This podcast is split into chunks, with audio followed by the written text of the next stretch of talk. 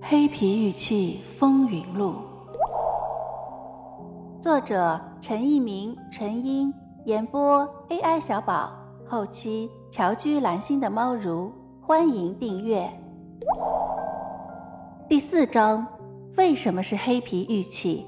第一回，我们先来看看百越先生的研究，在黑皮玉器的收藏风云中，百越先生是谁都绕不开的人物。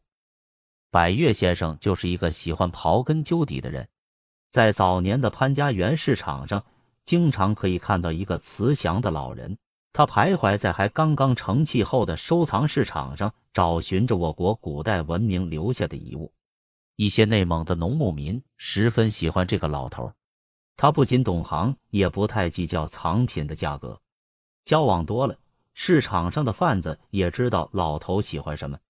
只要有好的红山玉器或黑色皮壳的东西，老头一准喜欢。遇到有点分量的重东西，这些农牧民也会帮老头送回家里去。这就是百越先生，一个忠厚长者。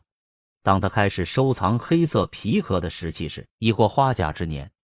作为全国政协委员、民主党派的中央常委，百越先生的空余时间并不多。但是，这位老人把并不多的空闲时间花在了收藏上。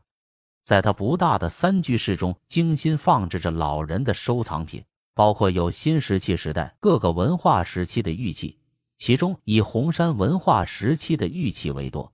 每当夜深人静或者与朋友间交往时，老人都会深情的凝视着这些数千年前古人的玉器，带他们诉说着不平凡的身世。百越先生太喜欢这些玉器了，他精心的保护着他们，就像看护自己的孩子一样，片刻不让他们离开自己。百越先生的小辈们少不了妒忌这些不能说话的宝贝，但是老人对玉器的宠爱最终得到了小辈们的理解。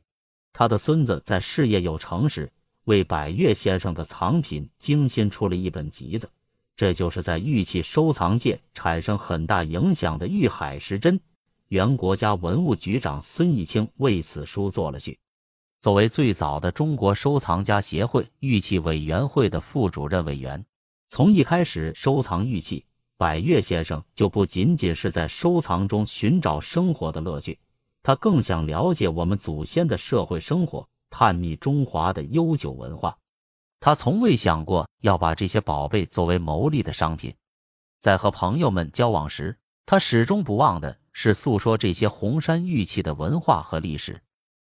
他最为不解的是，手中另有不少黑色的石器，器形之奇特，构思之巧妙，石质之坚硬，可谓鬼斧神工，匪夷所思。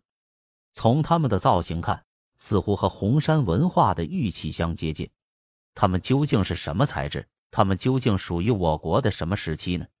他们所要告诉世人的是什么秘密？他们又来自于何处呢？学习自然学科的文化人，往往会习惯性的用科学的方法来寻找各种生活中的答案。老人最想了解的是，这些石器的表面为什么有一层黑色的皮壳呢？他不是沁。作为一个资深的玉器收藏家，百越先生知道，沁是不会因盘磨而掉色，而只会因盘磨而发生颜色的变化。但是这些黑色石器经过长期的盘磨后，不仅会发生颜色的变化，甚至会露出底下的颜色。他做了各种各样的实验，首先是物理实验，他用水把这种黑色石器煮沸，玉器还是不掉色、不变色。其次是化学试验，当百越先生把黑皮石器放入稀盐酸溶液中，则黑皮顿时溶解，溶液状如赭色浓咖啡，黑皮器也立时露出底下的玉色。而浓咖啡颜色的盐酸溶液放置三四小时后，则完全恢复盐酸透明原状，看不出溶液中有任何物质。这个试验说明了这黑色表皮是能溶于酸类溶液的。百越先生想进一步搞清黑色皮壳表面的成分，他把自己收藏的黑色石器提供给有关的科技部门做了测试，发现这层黑色的皮壳是由许多不同的元素组成的。其中还包含着一些微量元素，而氧化锰的含量相对高一些。同时，经过长期的盘磨，黑色的皮壳居然也会慢慢的褪去，露出里面的颜色。这类黑皮石器里面的玉质一般较差，呈绿色、黄色或白色的玉质和岫岩玉最为接近。此时，在使用常规手段、化学手段和检测手段后，百越先生才恍然大悟，这种黑色的石器应该是表面附着黑色皮壳的玉器。于是，百越先生第一次在中国收藏杂志上提出了黑皮圆雕玉器的概念。后来，他又在中国文物报上重提此事，而且列出了黑色皮壳测试的数据。有兴趣的读者们不妨找来看看。听友你好，本节就到这里了，喜欢请订阅哦，下节更精彩。